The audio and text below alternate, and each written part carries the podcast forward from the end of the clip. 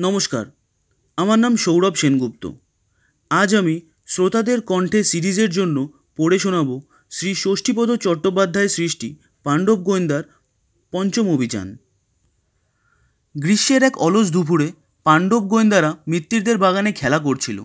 বাগানে ঘন গাছপালার অভাব ছিল না, আম, জাম, বেল, কাঁঠাল ইত্যাদির গাছ তো ছিলই। তাছাড়া ছিল গুলঞ্চ, চাপা, টগর প্রভৃতি ফুলের গাছ। খেলতে খেলতে এক জায়গায় এসে বিশ্রাম নিল ওরা। জায়গাটা যেমনই ছায়া, সুনিবিড়, তেমনই মনোরম। সহজে কারও চোখে পড়বার নয়। একসঙ্গে কয়েকটি গাছ জড়াজড়ি করে রয়েছে এখানে। একটা প্রকাণ্ড বটগাছ অসংখ্য ঝুড়ি নামিয়ে ছাউনির মতো করে রেখেছে। সেই বটগাছকে আশ্রয় করে গজিয়েছে একটি মাধবীলতার গাছ। একটি গুলঞ্চ গাছও বাধা পড়েছে সেই স্নেহবন্ধনে। বাবলু বলল, জায়গাটা বেশ আরামদায়ক, না রে বিলু? বিলু বলল, সত্যি প্রাণ জুড়িয়ে গেল। ভম্বল বলল, তোরা বস, আমি একটু গাছে উঠে হাওয়া খাই। বাচ্চু বিচ্ছু বলল, না ভম্বলদা এই ভর দুপুরে গাছপালায় উঠতে যেও না। ভম্বল বলল, ওসব সংস্কার রাখতো বলে পাকা গেছুরেদের মতো গাছে ওঠা শুরু করল। পঞ্চু একপাশে দাঁড়িয়ে লেজ নাড়ছিল সেও ভোম্বলের দেখা দেখি এক লাফে শক্ত মোটা একটি ডালের ওপর বসে রইল। আর ভোম্বল একটু একটু করে উঠতে লাগল একেবারে মগডালের দিকে। হঠাৎ দুর্ঘটনা ঘটে গেল। গুলঞ্চ গাছের একটা অপলকা ডাল ভোম্বলকে নিয়ে হুড়মুড় করে ভেঙে পড়ল। ভোম্বল অসহায়ভাবে করুণ চিৎকার করে উঠল একটা। পরক্ষণেই গাছের অন্য একটা ডাল ধরে ঝুলে পড়ল আর ঝুলে পড়েই বলল, বাবলু হেল্প মি প্লিজ আমাকে বাঁচা। বাবলু বিলু তরতরিয়ে গাছে উঠে ধরে ফেলল ভম্বলকে বাচ্চু নিচে থেকে বলল, তখন বারণ করলাম, শুনলে না তো আমাদের কথা? বিচ্ছু বলল, ভাগ্যিস নিচে পড়েনি, কি হতো বলতো? এমন সময় বাবলুর চোখে পড়ল জিনিসটা, একটা পুটলি। বড় বটগাছের ঘন পত্র বিশিষ্ট একটি মোটা ডালে অতি যত্নে বাঁধা আছে। বাবলু বলল, কি ব্যাপার বলতো? ততক্ষণে বিলু ভম্বলেরও চোখ পড়েছে। বাবলু নিজেই তখন এ ডাল ও ডাল করে এগিয়ে গেল সেখানে। তারপর পুটলিটা হাতে নিয়েই চমকে উঠল। কয়েক বান্ডিল একশো টাকার নোট বাঁধা আছে তাতে। এত টাকা একসঙ্গে ডালে বাঁধা দেখলে যে কেউ চমকে উঠবে। টাকার পুটলি নিয়ে বাবলু নিচে নেমে এলো। বিলু, ভোম্বল, বাচ্চু, বিচ্ছু সবাই তখন ঝুঁকে পড়ল সেই টাকার ওপর। একসঙ্গে এত টাকা ওরা কখনো দেখেনি। টাকাগুলো নিয়ে এখন যে কি করা যায়, এটাই হলো সমস্যা। প্রথমে গুনে তো দেখতে হবে, কিন্তু গুনাই বা যায় কোথায়? ওরা তখন বাচ্চু, বিচ্ছু আর পঞ্চুকে পাহারায় রেখে সেই মাধবীলতার ঝোপের ভেতর ঢুকলো। বিস্ময়ের পর বিস্ময়। ওরা দেখল ঝোপের মধ্যে যেন একটি ছোট সংসার পাতা আছে কার। তার মানে কেউ না কেউ থাকে এখানে। বাবলুরা অযথা বিলম্ব না করে গুনতে লাগল টাকাগুলো।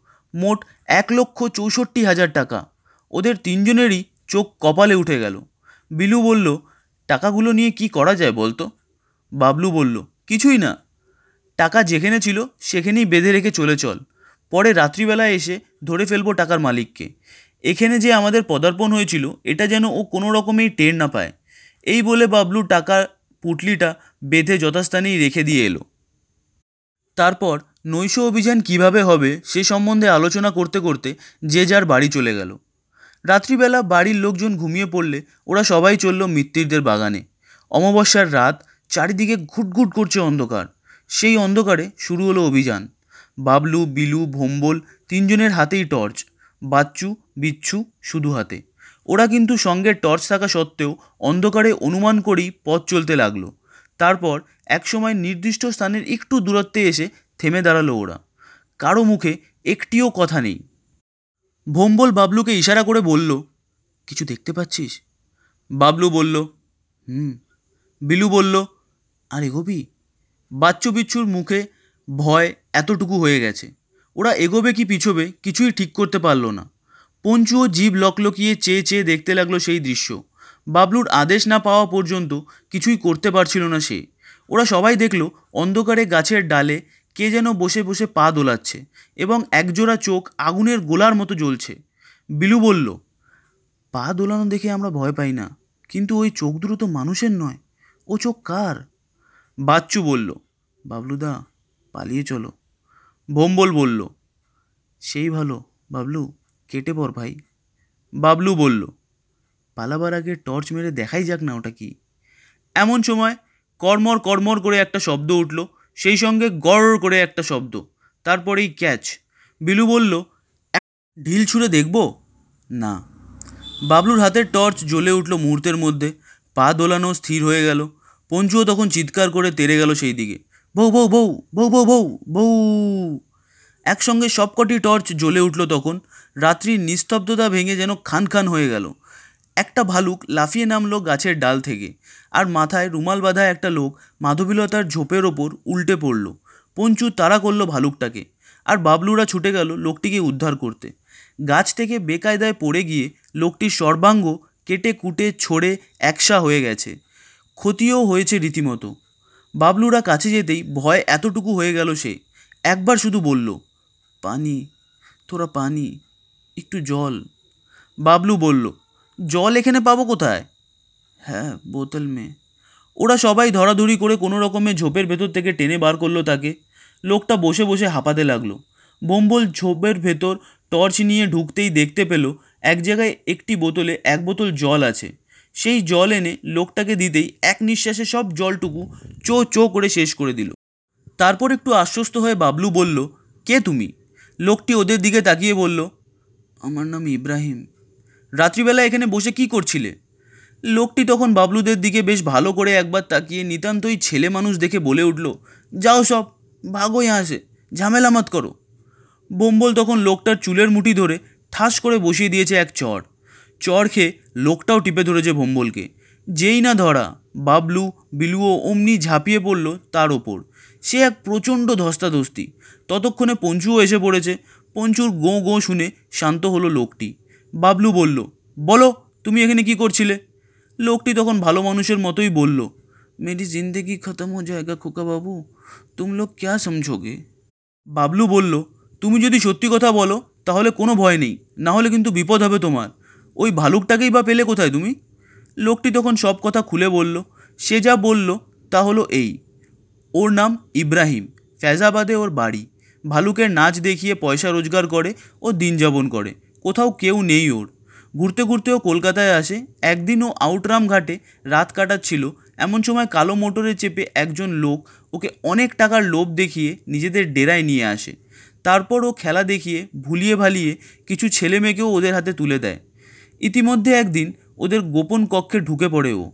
সেখানে ঢুকে যা ও দেখল, তা দেখে ওর মন প্রাণ কেঁদে উঠল। ও দেখল, একটা ঘরের ভেতর দশ বারোটা ছেলেকে হাত মুখ বেঁধে এক এক জনকে এক একটা হাড়ির ভেতর বসিয়ে রাখা হয়েছে, যাতে তাদের ওপরের অংশটা বাড়ে কিন্তু নিচের অংশ বাড়তে না পারে। আরও কয়েকটি ছেলে আছে, তাদের শরীরের নিম্নভাগ ছোট এবং উপরিভাগ স্বাভাবিক। যে লোকটা ওকে কাজ দেবে বলে নিয়ে গিয়েছিল, সে ছিল দলের সর্দার। ওই ছেলেদের দিয়ে ভিক্ষে করিয়ে ওরা পয়সা রোজগার করে।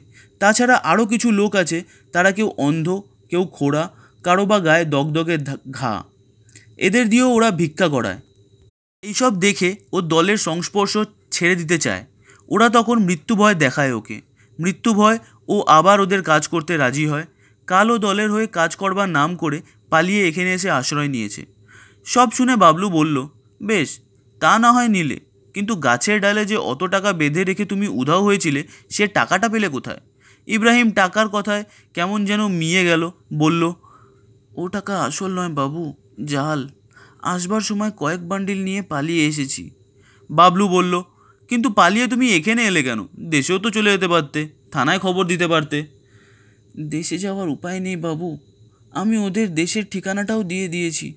ওরা ঠিকানা খুঁজে গিয়েও আমায় গুলি করে মারতো, আর থানায় গেলেও তো আমি নিজেই হাজতে ঢুকবো, কেননা আমিও তো ওদের পাপ ব্যবসায় সাহায্য করেছি। বাবলু বলল, কিন্তু এখানেই কি ওদের নজর এড়িয়ে তুমি বাঁচতে পারবে? এখানে আমি থাকব না। একটা ট্রাক ম্যানেজ করবার জন্য আজ দুপুরে একবার বেরিয়েছিলাম। ভোর রাতে একটা ট্রাক যাবে, তাইতে চলে যাব। কোথায় যাবে? ময়ূরভঞ্জ। ট্রাকের ভাড়া কি এই জাল নোট দিয়ে দেবে? তাছাড়া আমার টাকা কই বাবু বাবলুরা কি করবে এখন কিছু ভেবে পেল না। বিলু বলল আচ্ছা ওদের ঘাটিটা কোনখানে? ইব্রাহিম বলল, শানপাড়ায়, জাহাজ প্যাট্রনের বাড়ি। বাড়ির চিলেকোঠার মাথায় একটা মাস্তুলের মতো আছে, তাইতে একটা প্যাঁচা বসানো আছে, পাথরের প্যাঁচা। বাবলু বলল, কালই তাহলে সন্ধান নিতে হচ্ছে তো? ইব্রাহিম বলল, দয়া করে আমার কথা যেন কিছু বলে ফেলবেন না খোকাবাবুরা, ওরা আমার জিন্দেগি বরবাদ করে দেবে। তারপর বলল, আপনাদের একটা টর্চ একবার দিন আমায়, টাকাটা গাছ থেকে নামিয়ে নিয়ে আসি, আর দেখি সুন্দরীটা গেল কোথায়? বাবলু বলল, সুন্দরী? আমার ভালুকটার নাম। যাও যাও, দেখো, না হলে কাউকে হয়তো আছড়ে কামড়ে বসে থাকবে।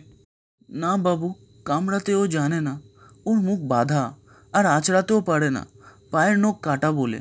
ভালুকটা আমার বড় প্রিয়। ওকে নাচিয়ে আমি কত পয়সা আয় করেছি। ওর মায়াতেই তো কোথাও যেতে পারি না। একা হলে এতক্ষণে হয়তো আমি হিমাচলে চলে যেতাম। ইব্রাহিম বাবলু টর্চ নিয়ে গাছে উঠল। তারপর টাকার পুটলিটা পেরে নামাতে গিয়ে দেখল ভালুকটা গাছের ডালে শুয়ে আছে।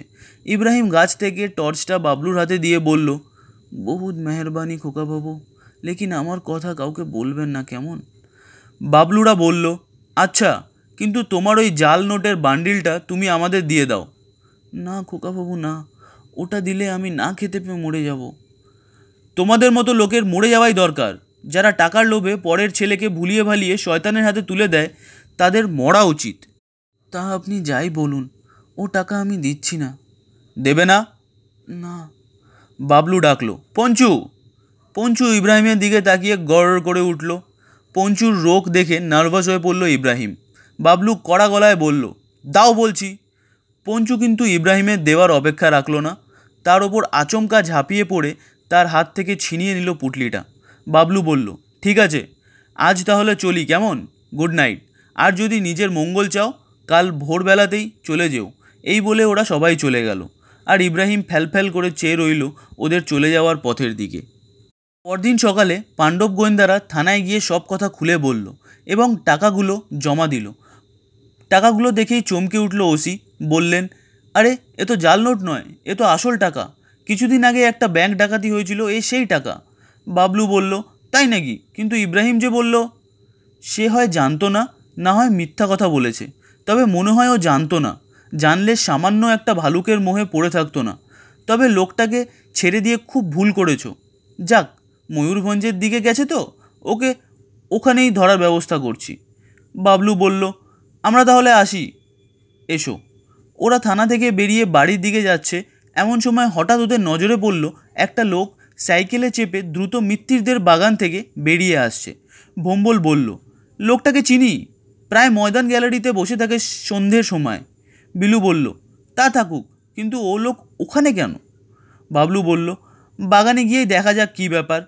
ওরা সকলে বাগানে গিয়ে সেই মাধবীলতার ঝোপের দিকে এগিয়ে চলল। ঝোপের গাছে গিয়েই তো চক্ষু স্থির। দেখল, ইব্রাহিম আর তার সাদের ভালুক মৃত অবস্থায় পড়ে আছে। দুজনেরই দেহে গুলির দাগ। ভালুকের ছালটা ছাড়ানো। বাবলুরা ইব্রাহিমকে স্পর্শ করে দেখল, দেহটা শক্ত ও শীতল।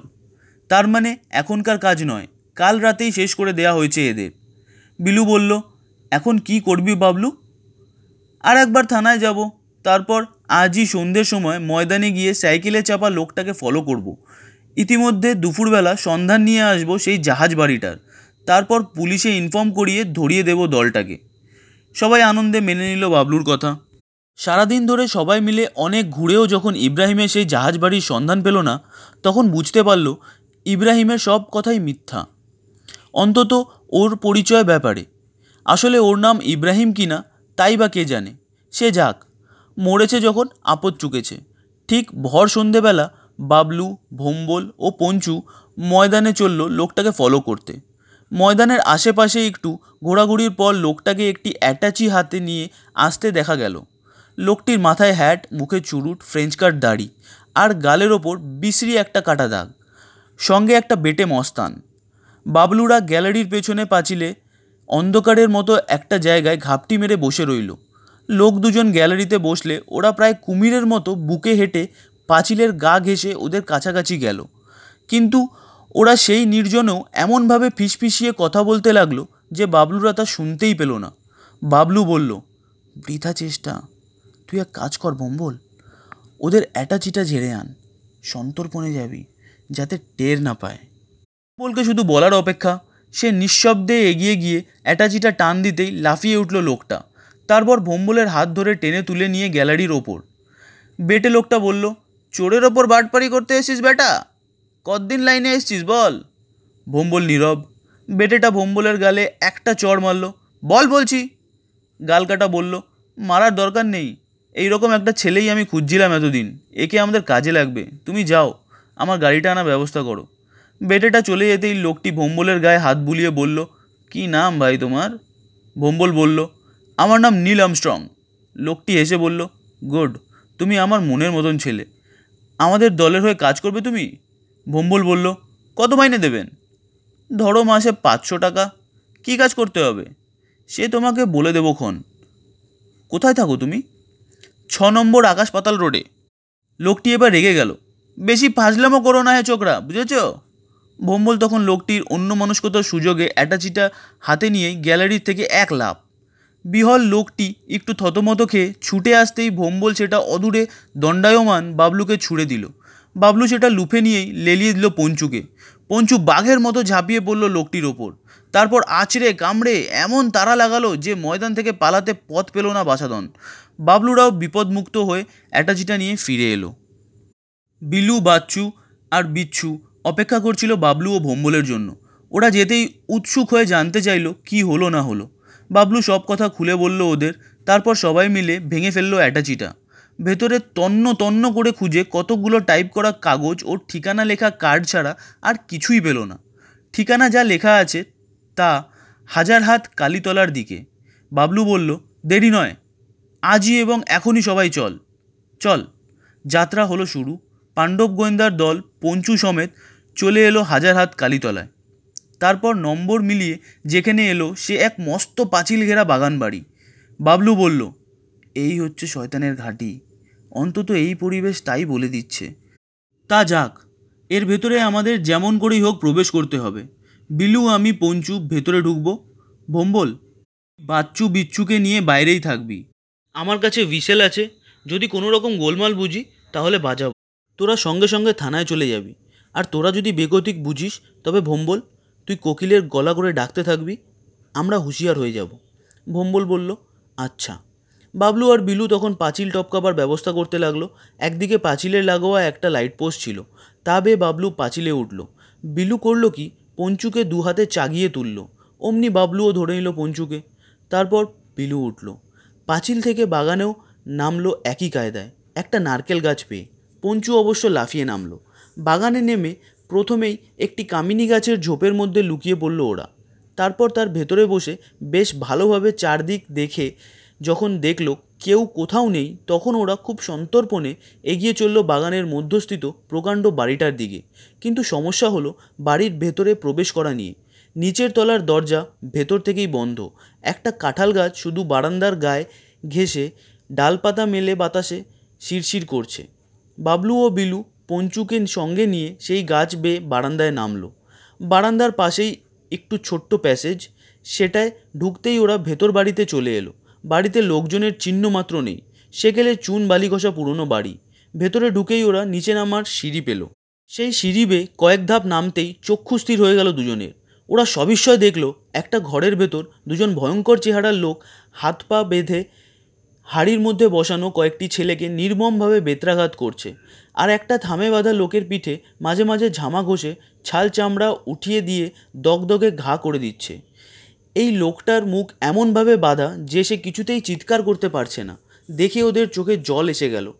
এমন সময় হঠাৎ শোনা গেল কোকিলের ডাক। বাবলু বলল, লুকিয়ে পড় বিলু, এ ডাক ভম্বলের, নিশ্চয়ই কেউ আসছে। ওরা দুজন তখন পঞ্চুকে নিয়ে লুকিয়ে পড়ল একপাশে। একটু পরেই দেখা গেল ময়দানের সেই লোক দুটো আসছে, গালকাটা এবং বেটেটা। ওরা ঘরে ঢুকলো। গালকাটা ভেতরের লোকদের বলল, খুব সাবধান, কালকের মার্ডারের ব্যাপারে পুলিশ আমাদের ধরবার জন্য তৎপর হয়েছে। বেটেটা বলল, কিন্তু আশ্চর্য, টাকার বান্ডেলটা পুলিশের হাতে পড়ল কী করে? সেটা তো আমিও ভাব, ভেবে পাচ্ছি না। তার ওপর অ্যাটাচিটাও খোয়ালাম। ভেতরের সেই সাংঘাতিক চেহারার লোকেদের মধ্যে একজন বলে উঠল, কিন্তু আপনার সারা গা এমন ছড়ে কেটে গেল কি করে? সে কথা আর বলো না, দুটো হাড়বজ্জাত ছেলের কাণ্ড। কুকুর লেলিয়ে দিয়েছিল। একবার এই ঝাম, ঝামেলাটা একটু সামলে নি, তারপর নিজে হাতে খুন করব ওদের। বিলু ফিসফিস করে বাবলুকে বলল, পালিয়ে চল বাবলু, না হলে ওরা সিঁড়ি বেয়ে ওপরে উঠলেই ধরে ফেলবে আমাদের। কিন্তু কান বটে শয়তানদের। বিলু চাপা গলায় বললেও কথাটা কানে যেতেই সাংঘাতিক লোক দুটো ছুটে এলো। কে? কে ওখানে? আর কে? বাবলু খুব জোরে ভিসেল বাজিয়েই বলল, বিলু, তুই পালা। আমি দেখছি ততক্ষণ ব্যাটাদের। পঞ্চু আমার কাছেই থাক। বাবলু কিছু বলার আগেই যে লোক দুটি ওদের তা- তেড়ে এসেছিল, পঞ্চু তাদের ওপর ঝাঁপিয়ে পড়ে, আছড়ে কামড়ে ছিঁড়ে ফেলল একেবারে। বিলু তখন চলে গেছে, লোক দুটো বাবারে মারে করে ঢুকে পড়ল ঘরের ভেতর। তারপর চোখের পলকে দুজনে দুটো লাঠি নিয়ে আবার ঝাঁপিয়ে পড়ল। একজন পড়ল পঞ্চুকে নিয়ে আর একজন তেড়ে এলো বাবলুর দিকে। পঞ্চু অদ্ভুত কায়দায় লাফিয়ে লাফিয়ে নিজেকে রক্ষা করতে লাগল। আর বাবলু উপায়ন্তর না দেখে তরতরিয়ে সিঁড়ি বেয়ে ওপরে উঠে পালাবার চেষ্টা করল। সিঁড়ির ওপরের ধাপে মস্ত একটা কাঠের পিপে বসানো ছিল। বাবলু তাড়াতাড়ি সেটাকে গায়ের জোরে উল্টে গড়িয়ে দিল নিচের দিকে। যে লোকটা বাবলুকে তেড়ে এসেছিল, সে তখন বেকায়দা দেখে পালাতে গেল। কিন্তু ততক্ষণে পিঁপেটা গড়াতে গড়াতে তার ওপর গিয়ে সজোরে মারল এক ধাক্কা। লোকটা হেঁটে মুন্ডে থুপড়ে বলল, গালকাটা লোকটা তখন ঘরের ভেতরে চেঁচাচ্ছে। সাংঘাতিক কী সাংঘাতিক? বেটেটা বলল, সেই ছেলে দুটো, সেই ডেঞ্জারাস ছেলে দুটো। বাবলুও ততক্ষণে বাইরে বেরিয়ে এসেছে। বাইরে বেরিয়ে সে দেখল চারিদিকে ঠিক করছে পুলিশ। ভোম্বল বলল, তোরা দুজনে পাঁচিল টপকাবার পরই আমি বাচ্চু বিচ্চুকে থানায় পাঠিয়েছিলাম। কে জানে কখন কি ঘটে? বাবলু বলল, বেশ করেছিস। পুলিশের লোকেরা তখন ঘাঁটিতে ঢুকে চারজনকেই অ্যারেস্ট করেছে। বাবলু ওসিকে বলল, এদের একটা অ্যাটাচি আমার কাছে আছে। কাল আপনাকে দিয়ে আসব। যেসব কাগজপত্র রয়েছে তাদের এদের দলের আরও অনেক কিছু ফাঁস হবে বলে মনে করি। ওসি বললেন, তোমাদের প্রত্যেককে আমার অভিনন্দন জানাচ্ছি। চলো, তোমাদের বাড়ি পৌঁছে দিয়ে আসি। পঞ্চু সমেত পাণ্ডব গোয়েন্দারা সবাই পুলিশের জিপে চেপে বসল। বাবলুর মনে শুধু একটাই রহস্য দানা বেঁধে রইল। ইব্রাহিম তাহলে কে? তার সত্যিকারের পরিচয়টা বা কী? তার যাই পরিচয় হোক, পাণ্ডব গোয়েন্দাদের জয় জয়কার। জিপ থেকে নামার পরই বিলু চেঁচিয়ে উঠল, থ্রি চিয়ার্স ফর পাণ্ডব গোয়েন্দা। সবাই বলল হিপ হেপ হুররে পঞ্চুও উল্লাসে ডেকে উঠল, বউ বউ বউ। নমস্কার, শেষ হলো শ্রী ষষ্ঠীপদ চট্টোপাধ্যায় সৃষ্টি পাণ্ডব গোয়েন্দার পঞ্চম অভিযান।